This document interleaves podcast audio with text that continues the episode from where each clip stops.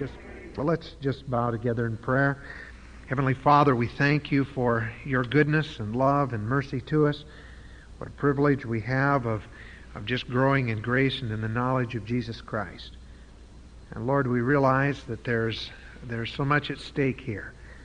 There's so much involved in this whole matter of of being what we ought to be for your glory. And Lord, we see so much today where people simply live for personal happiness as though that was an end in itself, rather than living for that which is right. And we would just pray that you might give us real skill in understanding the Scriptures. Help us to study, to show ourselves approved unto God, a workman that needeth not to be ashamed, rightly dividing the word of truth. Grant to us then special time together as we minister one to the other, and we'll praise you in Jesus' name. Amen. I say we, Gloria and I, uh, uh, went last week down to uh, uh the shepherding conference at John MacArthur's church in uh, Grace Community Church of the Valley, Panorama City. And you've heard me mention John and his ministry, and they began something this year called Every Woman's Grace. Um, and uh, it's similar to our program here with Workshop 31 and so on. And Gloria went through the whole program with them, and uh, uh, really we picked up some exciting ideas of some things that we want to try next year. Uh, we're just really debating about how um, how we would conduct this and exactly how it would work and all of the rest. And I hope you really pray for us that we'll have wisdom. We want to have the best possible uh, women's program here at Valley Church. And uh, in many ways, in some ways, we're way ahead of John's church. In other ways, they've got some innovative ideas uh, that we haven't yet explored. And uh, so uh, we shared ideas back and forth, and they're going to be doing some of the things we're doing, and we're going to be doing some of the things that they're doing. And I think we're going to have an exciting time uh, as we uh, seek to minister to even more people in the community. And so uh, we're working on some ideas and uh, hope to greatly expand our women's ministry next year. It's uh, just some exciting things that we have in mind, and we hope that the Lord will open those doors. So uh, keep it in mind. Uh, but even as we've talked to those things, it becomes imperative uh, that I finish this study this year and not carry it over for another year because there are going to be so many opportunities for study next year uh, that uh, we want to be sure that this is cared for, which means we're really going to have to move. And I may have to cut a little bit here and there, uh, but we'll do our best in the time allotted. Again, uh, you're going to be well cared for. Uh, we will be here next week, but then the following uh, week we'll be in Scotland, and you're going to be well cared for in our absence. one week you have vacation, but the other three weeks uh, you're going to uh, have some exciting times with uh, Norm and Muriel Cook, and I'm sure that they're going to have something very definitive and uh, wonderful to share with you from God's Word in regard to uh, being the woman that God wants you to be. Pray for us, though, as we go to Scotland. We're most anxious just to have as many prayer warriors as possible and uh, things are really shaping up for that time there. The Lord is really preparing hearts and blessing. I've been receiving correspondence regularly in the last week or so uh, from people there, uh, just sharing with us the exciting anticipation that there is for that ministry there. And then we get back on the 30th, and the 1st of May is a Thursday, and I'll be in class. I'll be here. So uh, I may be a little baggy-eyed, but I'll be here. All right, unless the plane doesn't get here, I'll uh, that would be the only exception. Okay, now, we began last week talking about causes of a husband spirit reacting to a wife spirit. And uh, what we're doing at this juncture now is sharing with you a little bit of uh, the fact that the husband shouldn't react wrongly. He should learn. Uh, but also, we're, we're trying to uh, share with you some principles that will help you uh, to not make these mistakes in your relationship. And I always enjoy talking to women about these things because women are so spiritually sensitive. Uh, you, you often will talk to a group of men about their responsibility and their role, and it's like batting your head against a brick wall. They, uh, they're, they're not sensitive to the little uh, spiritual things that are involved, the, the little kindnesses, the little thoughtfulnesses. They, and so often they just so nonchalantly just cast, uh, uh, cast off some of these things as being unimportant. I, I uh, talked with a man a number of years ago, and I his wife was complaining that she had no, just no indication of, of, uh, of affection from her husband. And uh, I, I just point blank asked the husband, I said, when was the last time uh, that, or, or do you often tell your wife, just verbalize to your wife, that you love her? And he said, well, I told her once, that ought to be enough. He was dead serious. He told her when they were first married, I love you, and figured that was good for the whole marriage. He didn't have to say it anymore. And uh, men think that way. And of course, women don't, as you well know. And uh, so the result is that men are sometimes real difficult to break through with. And that's why they're, you know, they're slow learners. But at the same time, God works in their hearts in a marvelous way as well. But one of the things that retards the husband's ability to understand those things is when the wife, who really is more deeply uh, spiritually sensitive, does not respond the way she should. And when she is doing some negative things, it's damaging the spirit of the husband. And the result is that he's all the more uh, hard and non sensitive. And so, therefore, it's so imperative that you learn some of these things. The first one was, and we just got started on it, resistance to his will. When you resist his will, when you pit your will against his will, then it causes great problems. Now, the husband, of course, needs to learn the whole matter of giving of himself and cherishing his wife and nourishing her. And even when she does resist his will, there's a very, very uh, tough but also tender uh, uh, principle that a husband can use to, to bring his wife to a place of fulfilling her role as a submissive wife. We are especially having problems and increased problems in these days with this particular area. It used to be that, at least in certain segments of the society, a woman would seldom contradict her husband. Uh, that is, she would seldom overtly and uh, uh, uh very frontally um, uh, conflict with her husband, particularly in, in public uh, or with other people. there, there, it, it, of course behooves us to learn from the women of the past because there was much more stable home situation in that kind of a uh, circumstance.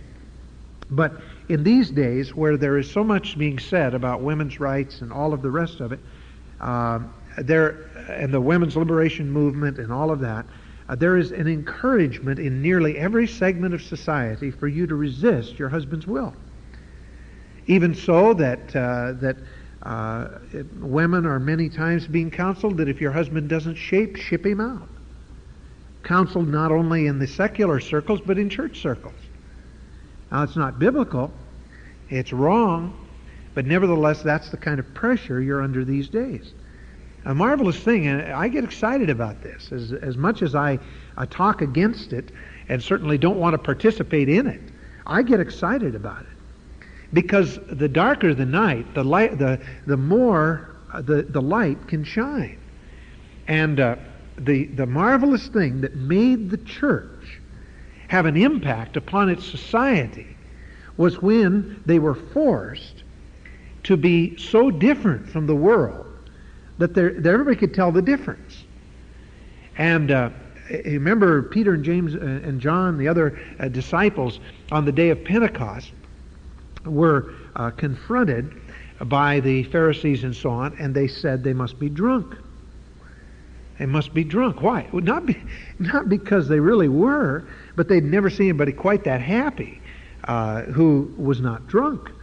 And uh, we had a guy come to a party one time uh, for some of our young couples, and uh, he said, I've never seen anybody having such a good time and no booze. He'd never seen anybody have a good time without booze, you know. He just couldn't understand that at all. He couldn't understand the joy of the Lord, the intoxicating joy of the Lord, and the, power of God's Holy Spirit, the filling of the Spirit, and the speaking to ourselves in psalms and hymns and spiritual songs. And he saw a contrast.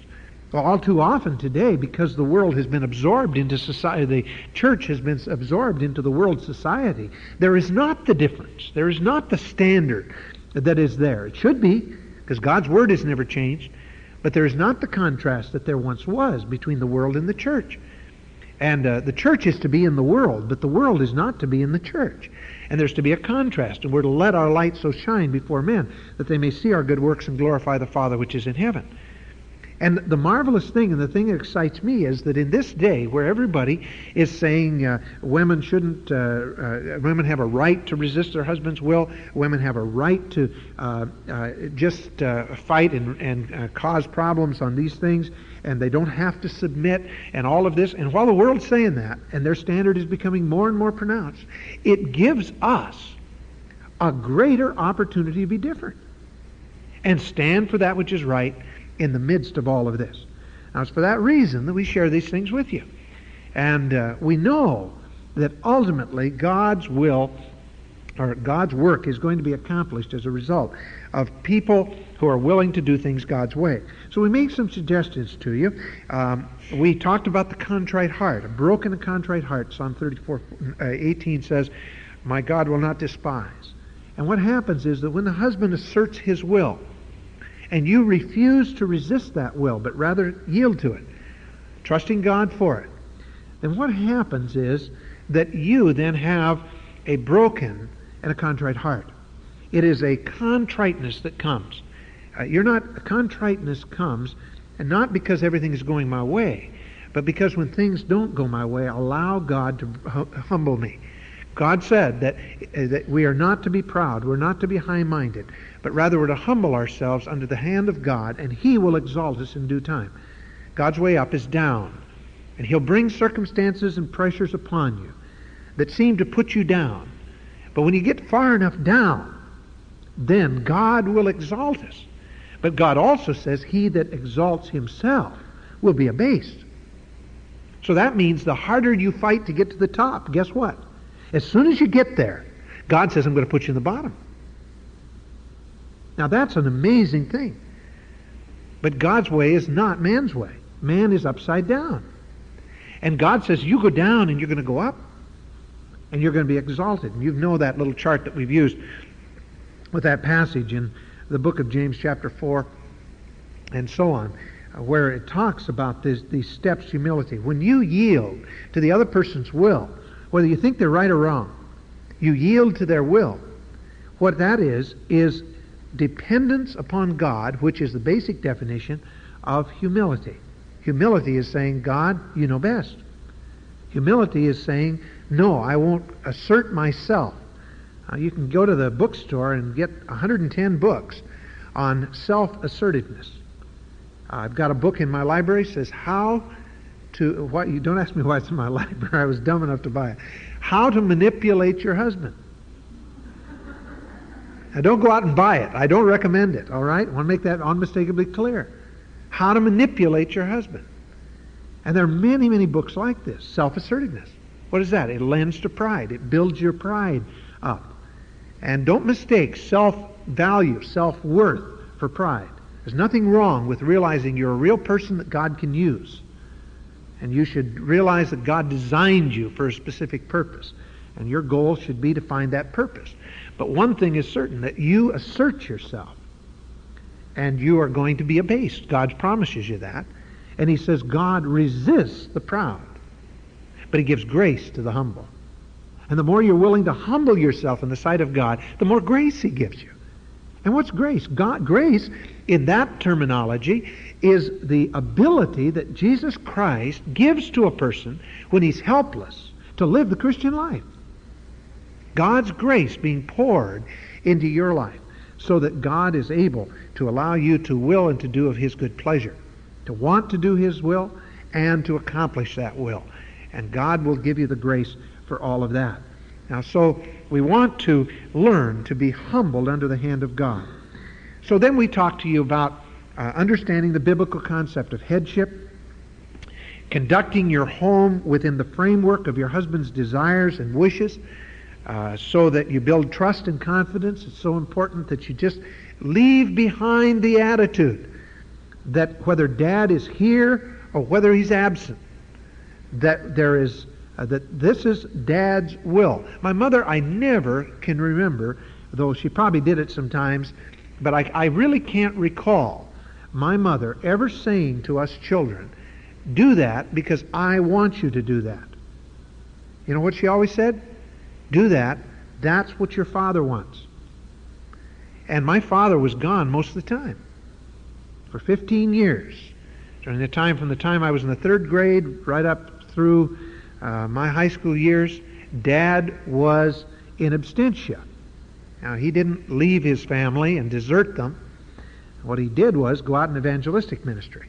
I wouldn't recommend it, but in our case, this is what God had for us, and it's not something that we would uh, expect probably today because of the increased travel, but Dad had to be away three months at a time uh, because most of the churches couldn't afford to give him much, and uh, the travel expenses were great. So he took the train back into North and South Dakota and places like that, and would just have a string of meetings. And then he would come home for a few weeks, and they would go out and do that again. That was Dad's life for 15 years.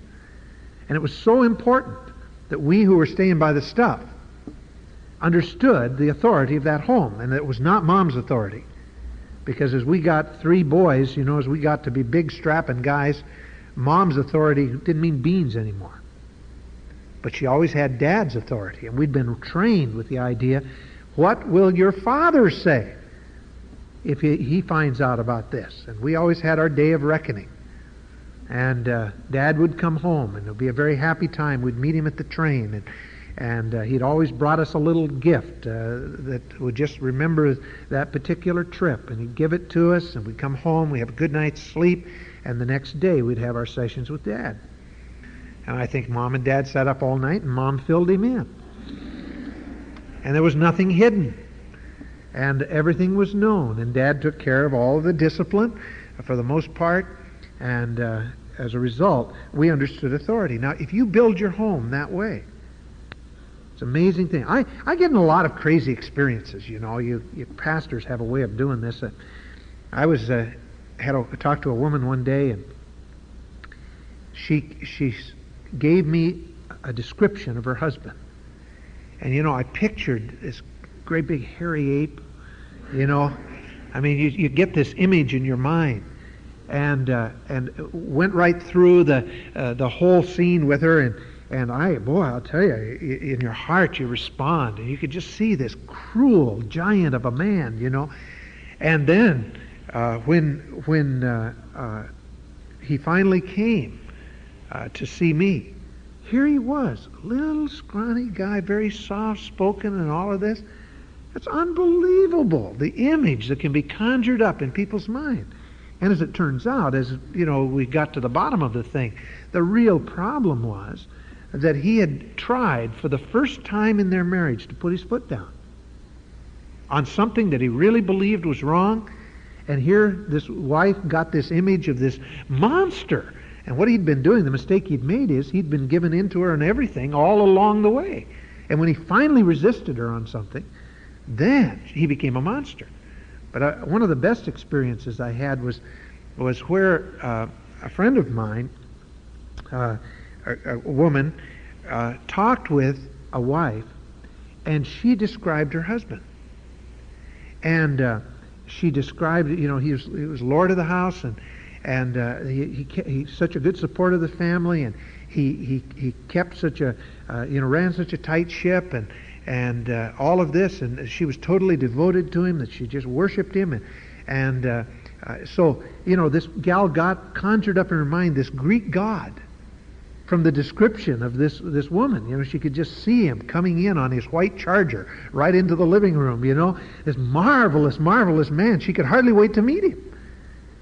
And when he walked in the door with his little lunch bucket, here he was, you know, scrawny little guy, but she, the woman, just totally devoted to him. You see, it's not the it's not the dominant, uh, uh, powerful, well built man that is ne- necessarily the hero. The hero image of an individual is in the mind of the woman. And you see, if you, if you can grasp that and make your husband a hero in your own eyes, guess what? He will also be a hero in his children's eyes. My father is my hero. There's nobody in the world that I want to be more like than my father. He's one of the most godly men I know. But you know, I hardly saw him in my growing up years. My impression of my father is largely the way my mother saw my father. As far as I'm concerned, you know, he is the perfect example. And she is an ideal example of how a woman ought to view her husband. She described dad to you. Right now, standing here and describe dad, you would get a totally wrong idea because dad is is uh, uh, not uh, tall, dark, and handsome, but she thinks he is, and so do I. See, it's a marvelous, marvelous concept, and your children grow up with an image of their father, either a hero or a bum. And if you order your home around him, then you'll realize great success in your relationship. Another thing is carry out your husband's commands even when they seem trivial and unimportant. That is a part of calling him Lord, as Sarah did. Carry out your husband's commands even if they seem trivial and unimportant. Be innovative. Use your skills as a woman in being able to see the detail to put the package together. But make sure that everything that you do points toward the overall commitment that the husband that the husband is concerned about. Remember, the mitzvah and Torah principle, all right? Mitzvah is the over, uh, uh, the Torah, or mitzvah is the overall principle, the commandment. Uh, Torah is the law. And what happens is that the overall commitment to something, uh, the husband, the husband wants uh, an orderly house, as an example. Let's just say that that's a, that's a priority that the husband has, that it disturbs him to come home and find a disorganized house. Well, then you see the woman has all of these little details that she gives to the children and gives to herself in order to keep that orderly house. By the way, can I just say this for what it's worth? An orderly house is far more important contrib- contribution to marital bliss than any woman ever realizes. You know, there's an interesting story. There was a famous trial lawyer in Chicago.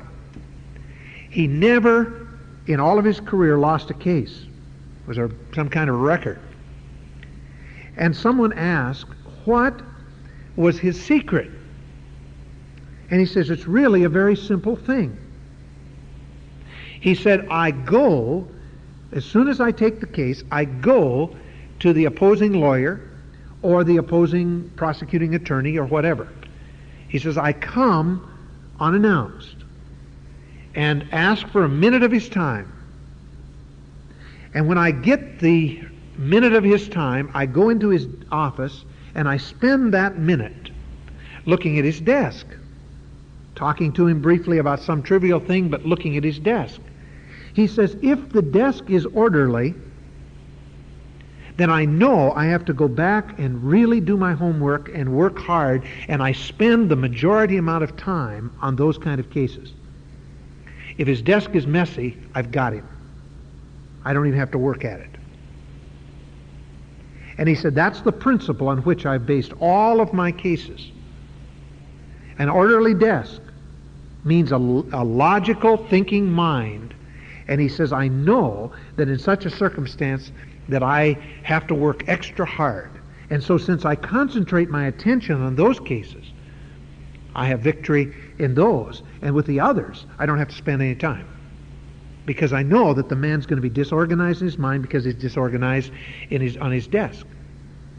Now, the same thing is true in a marriage. That's why it's so important that you keep a clean house. May just seem like a trivial thing. The woman in Proverbs 31 kept a clean house. She was a busy woman, a lot of activities going. But she kept an orderly house. She had to rise a great while before day in order to accomplish it, because her priorities were clear. And she would not accomplish these other things that were a part of her home related business activity.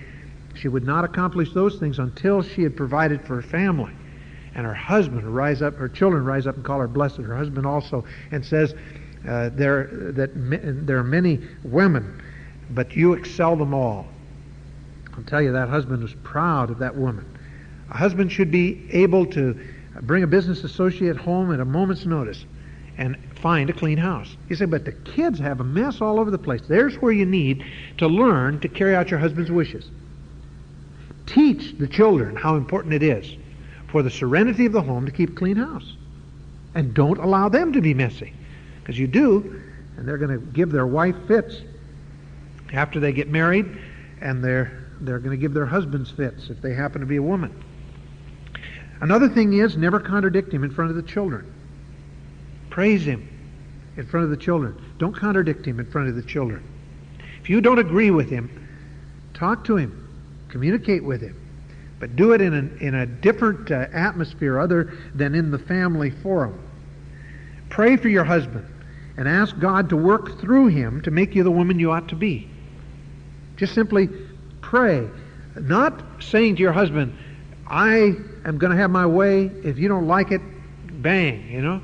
But rather, pray that your husband will have a real ministry. And even through uh, his will, even through mistakes, that you will that God will use that husband to build in you the character of Jesus Christ. You see, I, I get so disturbed with this.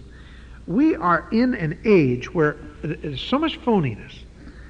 We are caught in a we are caught in a syndrome today of personal happiness. Why do you want to do thus and so? Because it makes me happy. Who ever said that the ultimate goal of life is to make you happy? You've been sold a bill of goods. It hasn't helped to have all of this uh, psycho, uh, psychoanalysis and all of the rest of it that is based on a humanistic philosophy of life. Because the humanists basically say that, uh, you know, you die like a dog anyway, so you've got to get all you can out of life. You've got to grab it now, anything that'll satisfy you. And the, the whole uh, uh, bit of, uh, of do your thing, let it all hang out, and all of this kind of thing. Because after all, you've got to grab this happiness. God promises in His presence is fullness of joy. His right hand are pleasures forevermore. We're to live for eternity. And we reckon that the sufferings of this present time are not worthy to be compared with the glory which shall be hereafter. Life was never intended primarily to be happy.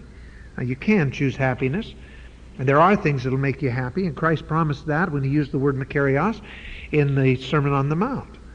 But the, the happiness promised there you remember, happy are those that are persecuted for righteousness' sake. Happy are those that hunger and thirst after righteousness. Happy are those. And it, it talks about that tremendous happiness that comes as an inner emotion when a person is right with God. But the world's happiness is an exterior thing. It's a, it's a feeling. I feel happy or I don't feel happy. Or if I do that, it'll make me happy. A woman wrote back from a trip. She says, Everything pleases me and I am happy. All right? If everything pleases you, sure you're going to, at the moment, be happy. At least uh, feel happy. But I'll tell you this it's short lived. You're not going to have it for long. Real happiness comes by commitment to God. But you see, people live for happiness. And they, they take that short look and get it now type of attitude rather than taking the long look. Even if you suffer at the hand of a husband who does things that are wrong, though you may not be happy at the moment, you submit to him because God says it's right.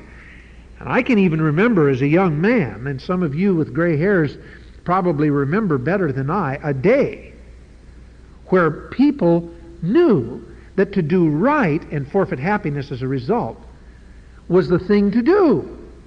Because right is right. And happiness happens. And if you do the thing that is right, ultimate happiness may be yours. So people would deny their own happiness in order to do the thing that was right.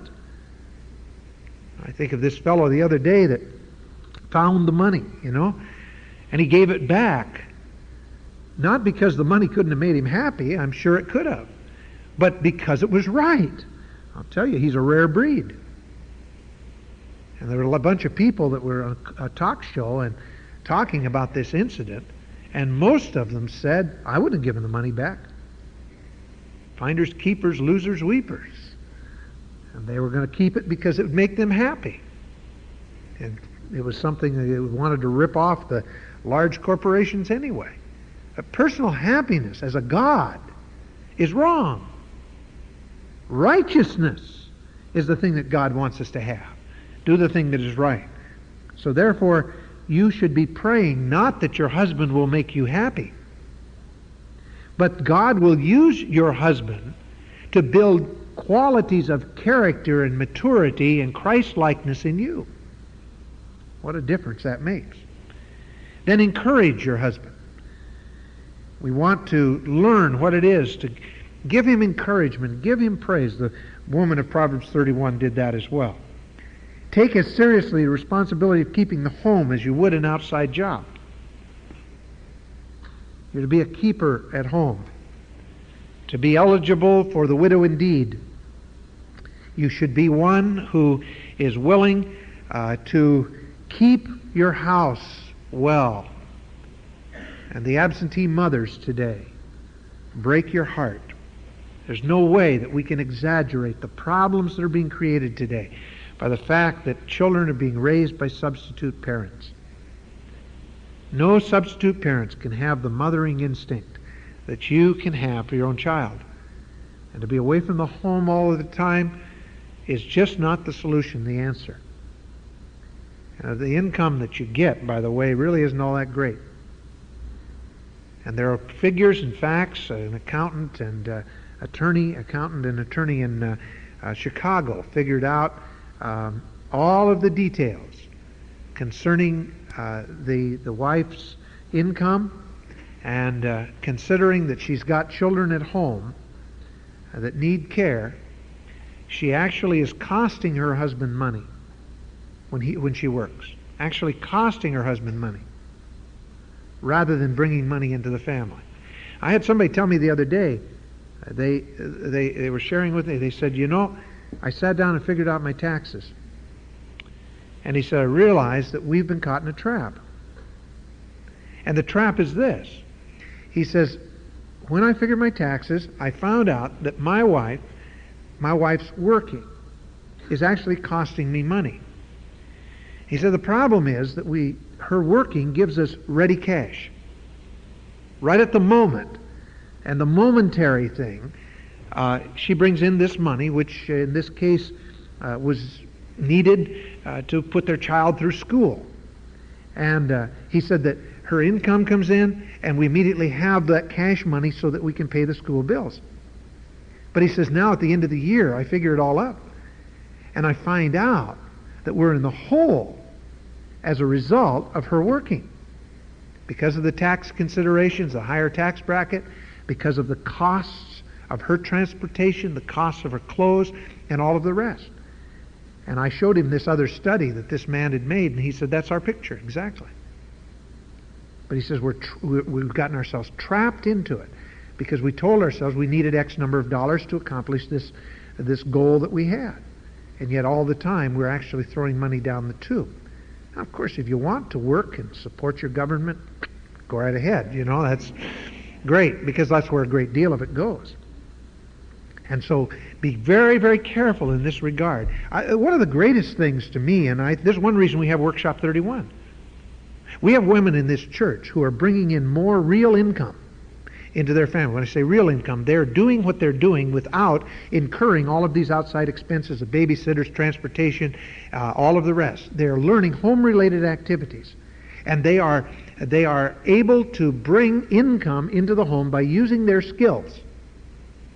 And using those skills, they are able to stay home and minister to the family and do all the things that are necessary, and then in spare time work these other things out that bring income into the home ceramics and uh, things of this nature.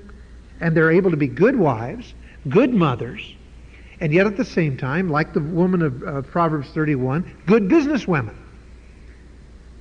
And so you need to understand that it's not wrong to bring income. My wife has taught piano lessons in our home um, on a number of occasions. She teaches more sometimes than she does others uh, because uh, her time factor is uh, very, very limited, particularly in these days. Her priority is not teaching piano lessons, it's the ministry of the Word. And so the piano lessons take a back seat.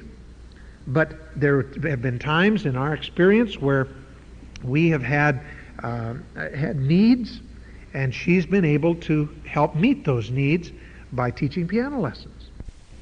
and the income is small enough that she's able to, to uh, you know, the tax, the tax factor isn't much, and there's no expenses to speak of involved except the tuning of the piano each year. Other than that, you know, it's great. And uh, that, that's perfectly legitimate, but she's able to be a good wife and a good mother. I have no doubt in my mind that many of you women could be efficient executives and probably better executives in the business world than most of your husbands. I have no doubt about that. Your skill as a woman, God given, is tremendous. Your ability to see detail, your ability to analyze, your sensitivity to the spirit of people. These are gifts that a woman has because she's a woman. And that's why women are so successful in these fields.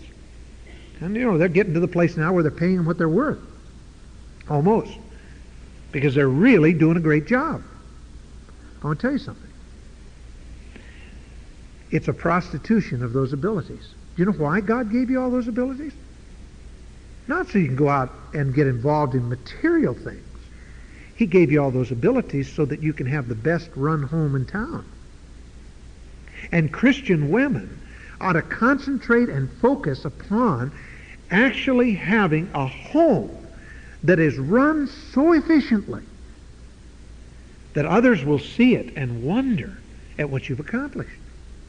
How do you maintain the schedule that you do and keep such an orderly house and fix such delicious meals for your families and have a ministry of hospitality to others? See, one of the qualifications, by the way, you ought to really get acquainted with the qualifications for the widow indeed.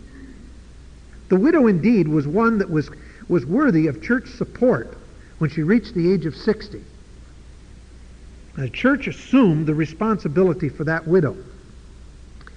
But she did not just at 60 say, Here I am, folks. There were qualifications. And you know one of the qualifications? That she be given to hospitality. She entertained strangers. That she bring up her children well. That she keep an orderly house. These are things that are involved in her life, in her ministry. And then she, of course, can be helped and encouraged and given ministry in the local church as well. The widow indeed held a, an important place in the ministry of the local church. But she wasn't qualified for church support unless she had accomplished these things over the time of her life, from the time of her widowhood. Anna was a widow that of 84 years. And here she was in the, in the house of the Lord ministering night and day. Tremendous example of a godly widow. And the church picks up on that and has a responsibility to care for these widows. But their ministry is based upon those kind of things. You better get in practice now. You never know. You might be a widow someday. Get busy. Learn those things and begin building them into, into your life and experience so that you'll be ready to do them overtly as a widow in time to come. So use the opportunity you have to make your home a showplace for God. Now, I want to say something else on that if I can while I'm talking about it. Bitterness in a person's heart is often a cause for a messy house. But I want to say something else on the other side a fastidious house where you don't allow people to live in it can also be a sign of bitterness. And when there's deep bitterness in the heart of a woman, some women are fastidious by nature. And so the way she takes out her bitterness and her, her vents her wrath is by saying, uh, I'm not going to allow anybody in uh, this room, or I'm not going to allow anybody to be in the house unless they take their shoes off outside, or uh, something of this nature just keep in mind that, that either way, it is wrong. You should have a house that's lived in, a house that's comfortable, a house that can be used. But don't be selfish or possessive about your house. Use it for the glory of God. Now, we had a dear friend that now is in the ministry that made the statement one day when asked to have a, uh, Child Evangelism Good News Club in her home. She says, no way, she, I'm not going to have any of those brats running on our hardwood floors. That was her attitude. Boy, God had to break her on that one. And God, God had given her a nature to be fastidious. She kept a fastidious house, but she was a bitter woman. She came in after the good news clubs because she eventually had them had to scrub those hardwood floors and get the heel marks off and all of the rest. Those are the days when most people had hardwood floors and not carpets. You can see how old I am. But she had to scrub those things over and over again. But she did it with joy because she'd lost her bitterness. So don't think that just because you have a fastidious house that you're free from uh, an exposure of the bitterness of the heart. There's another reason, though, for having a uh, a house that's messy. And that is, sometimes it's a uh, passed down from generation to generation. Somewhere in the line, uh, there was a bitter woman who, just out of spite, kept a dirty house. And her, her girls learned from her, and then their girls learned from her, and on down the line. And it's just a generational thing uh, where generation after generation it deteriorated, and women have uh, dirty homes. You want to keep your home recognizing that that home is really a place of ministry.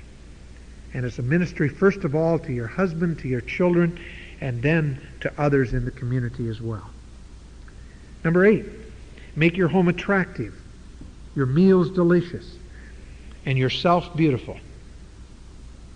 This is done in deference to your husband. There are a lot of women that kind of use these things as, uh, as, as sort of a wedge. If I don't get my own way, I'm not going to clean the house. If I don't get my way, I'm not going to cook the meals, or I'm not going to have attractive meals, nice meals. I'm not going to keep myself nice, because after all, my husband is resisting me. Now that's anarchy. Whenever there's anarchy, there's loss of production. And God wants you to be productive. He wants your home to be a place that glorifies His name. Let God build the house the way He wants to by building qualities of character into you. Your, your home should be attractive. You should keep it just as clean as you possibly can. As we said already, put as much effort into it as you would in an outside job. Your meals, you know, we made quite a thing in the, uh, or mentioned it, I guess, and it became quite a thing, quite a joke around here about uh, uh, cooking food from scratch. Uh, some of you have heard about that. It was in this uh, set of lessons that we gave you uh, that we started talking about that. I really didn't mention it all that much, but it just became sort of a standing joke because so often the instant pudding routine uh, is the thing that is, is the order of the day because it's simple, it's easy, and because women particularly the modern woman, doesn't really want to put forth effort in regard to some of these things. A husband deeply appreciates when his wife goes to a great deal of trouble to fix something nice. And he may not say anything. But you know, uh, in fact, really you can expect, uh, husbands have to be taught a little culture. They really are a little boorish sometimes. And a husband, you know, when you have candlelights and silver, a husband will come in and say, "Good night, it's too dark to see what this is," you know. And maybe they'll make a nice crack like, uh, uh, "What'd you do? Burn the food so you don't want me to see it?" or something like that. Don't let that deter you. They, these, these men need to be taught a little bit, a little touch of class. And over a period of time, he can grow used to the fact that that there is a uh, there is a, something special that you can do from time to time to show him you love him. And I would just flat out tell him, honey, this is one way that I can share with you how much I love you. Bake a cake from scratch. Not all the time, maybe, but now and then. a man really appreciates the, the tremendous quality of, of the food uh, when it's done with tender, loving care and not Betty Crocker. Now, Betty Crocker doesn't love your husband. So why should he grow up in his marriage admiring Betty Crocker and her skills? Let him admire you. And really share with him some wonderful things. Now, don't cook him something he doesn't like, something he doesn't want. Some of you heard about, we had a, the birthday party at our house uh, the other night for the people in our church that had had birthdays in those two months, and the next day afterwards, my birthday. And uh, the some of the people that help us in that uh, hospitality effort um, got their heads together and went out and they got a a uh, cauliflower, knowing that that's the only thing I won't eat. And they got a cauliflower and put chocolate frosting on it and a candle. Came out and sang happy birthday to me, you know. Now, don't do that with your husband. I mean, fine for them to do it, but my wife had done it. I don't know. But anyway, then the next night I went out to celebrate my birthday with my family, and my son and his girlfriend and my wife. And after the meal, I ordered mud pie, and the waiter came and sat down in front of me that same cauliflower. It's done the rounds now. We had them throw it away at the restaurant, but in any event, you know, I would not really consider it a, a compliment to me and a sign of my wife's love if she cooked me a nice meal of cauliflower. Because cauliflower makes me ill. I get sick on it. And uh, I have to laugh at her, you know, because uh, she gets sick on fresh mushrooms. And uh, she uh, laughs at me because I get sick on cauliflower, but I tell her, see, you get sick too. She, uh, when she eats them, she uh, begins to really feel nauseated, and that's what happens to me at cauliflower.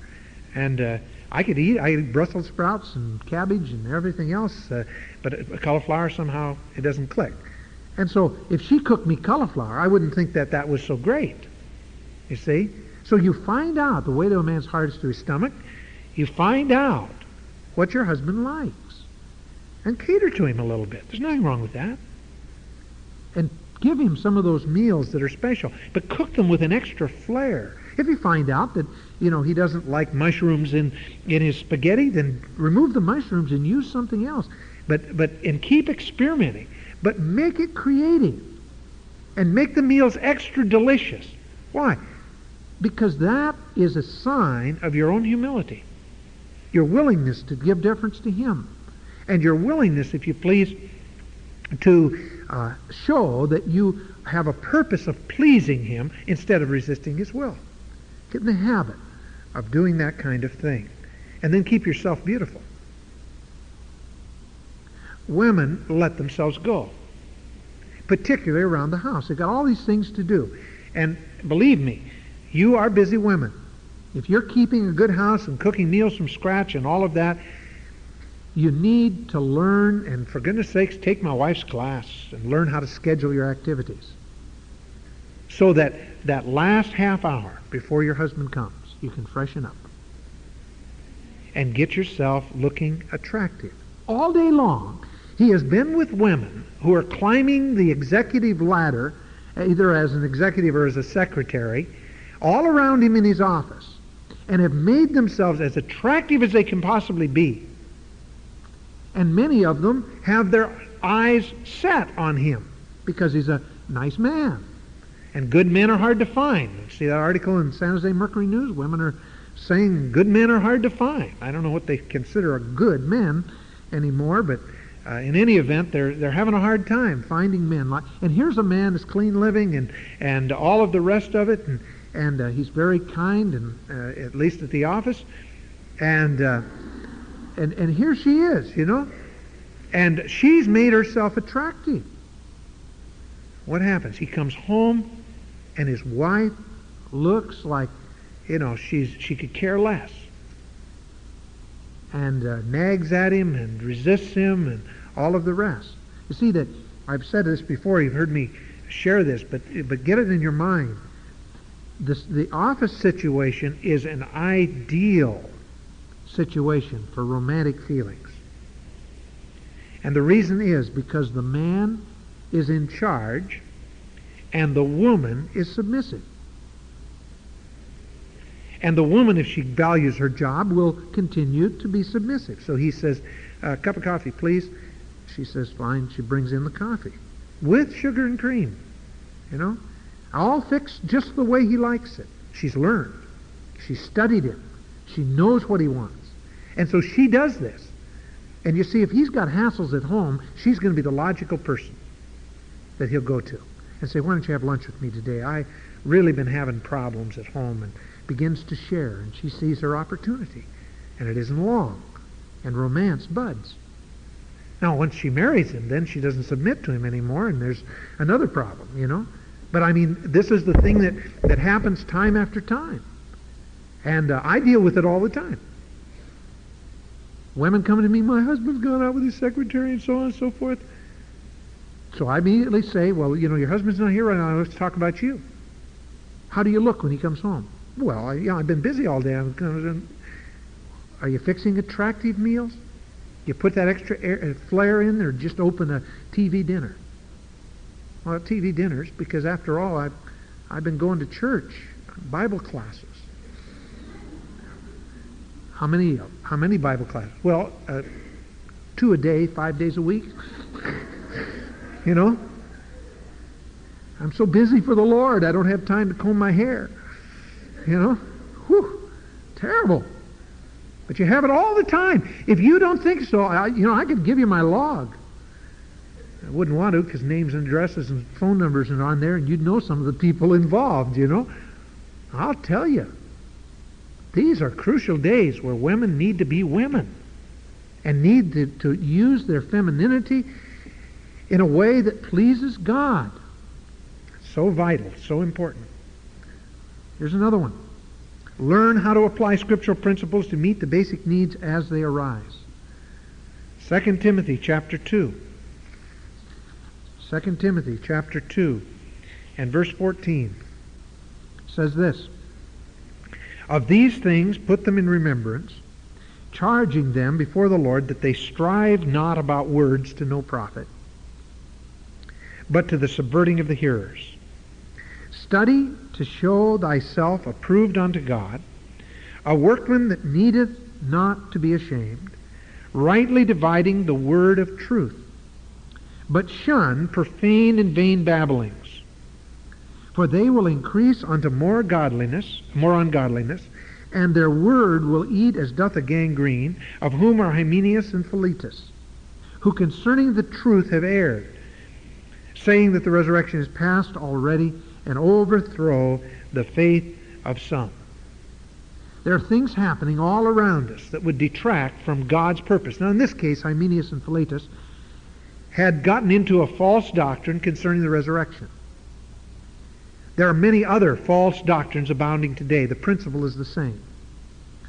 Study. The word study means to be diligent. Spaude. It means diligence. It does not mean to take a book and study it, but rather to be diligent to show yourself approved unto God.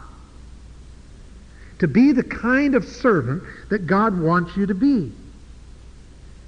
There are three questions that should be asked in terms of a person's life and the terms of his ministry as far as that goes.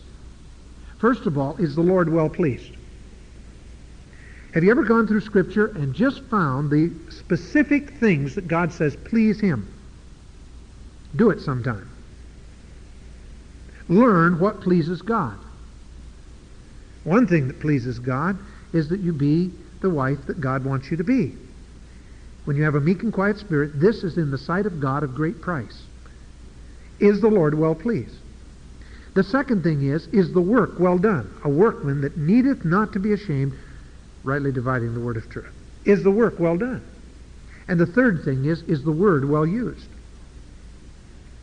The Word of God is to be cut straight. And you are to know it, you are to live it, and you are to share it. But I want to share with you, my friends, today, it is so important that you begin to see scriptural priorities and live in accordance with those priorities. So learn how to take God's Word and as needs arise, apply God's Word to them. James chapter 1 verse 5 says, If any of you lack wisdom, let him ask of God, who giveth to all men liberally, and upbraideth not, and it shall be given to him. There's one more. Learn from God's Word the excitement that you have, potentially, in your role as a woman. I want to share something with you that just and close it off here. You can turn to passages like Proverbs 31, 1 Peter 3, Ephesians 5, Titus 2. These passages will really give you a perspective on how exciting it is to be a woman. But I want to I want to tell you, I really get disgusted today in hearing all of this garbage about the women's lib and all of the rest, and people trying to make women to be more like men, more dominant, more aggressive, uh, less feminine, less mystique to them. Uh, so many, many things that, that are happening today. The whole unisex idea. It's ridiculous. But you know something? As I go to God's Word, I get so excited about the role of a, of a woman and the power of a woman and the influence of a woman and the ministry of a woman. God didn't hold an election as to who would be in charge, the man or the woman. He made a sovereign choice. Not because the man is better, not because he's more intelligent, not because he's more sensitive. But he gave him a leadership role, creating him first and giving him that responsibility, and then, seeing deficiencies in the man, filled all of the gaps with the woman. And the man is like Swiss cheese until God brings that right woman into his life. And then the holes are plugged and he's complete. I look back on my days before Gloria. BG. Now I'll tell you something. If God hadn't given me her, I hate to think, I shudder to think where I'd be today. She has been the greatest asset to my ministry. In a quiet way, underneath, behind the scenes, she has contributed, and in each case, wherever we have gone and wherever we have ministered, looking back on it, she's been the key to the ministry. Now, you see, a lot of people look at me, you know, and they they don't see the the, the blundering and yet shy kid that's behind this face.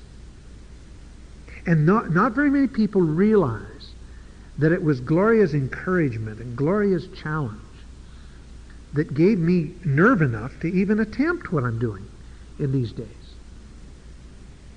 Because one thing for certain is, I, though I love to study God's Word, I'm afraid to stand in front of people.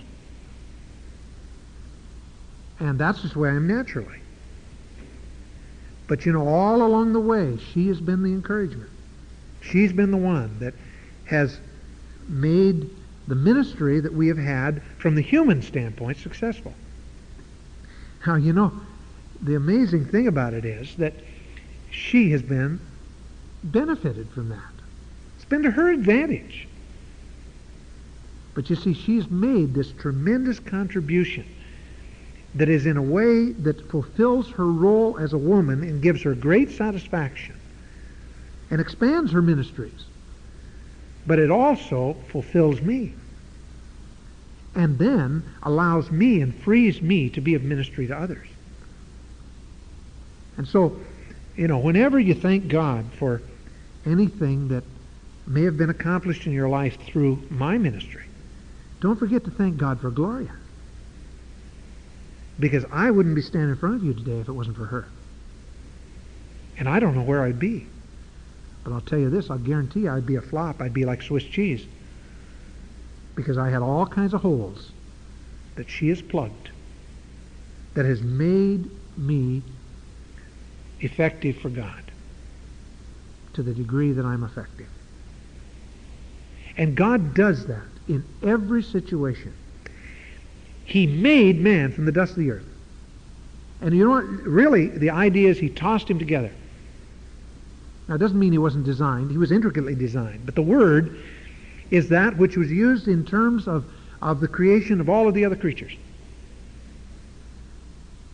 He took, he took the dust of the earth, just like he took the darkness and separated it from the light, and said, Let there be light, and there was light, and all of that, just with a word, cast it out there. He made man the same way. You know what he did when he made woman? He designed her to specifications.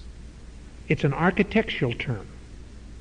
He built her, designed her. He sat down, if you can use this in your imagination, using uh, the uh, anthropomorphic terms, he sat down and he drew up a blueprint. He looked at Adam and he said, Here's a need, here's a need, here's a need, here's a need, here's a need. And he designed her. Built her to specifications is the word that is used. You are special. But whenever you get out of your role, then you see you begin to rub rather than meld together with your husband.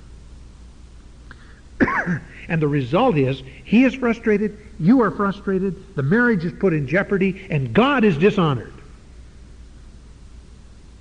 That's why it's so important that you be a woman of God, willing to have a meek and quiet spirit, a humble heart, a contrite heart.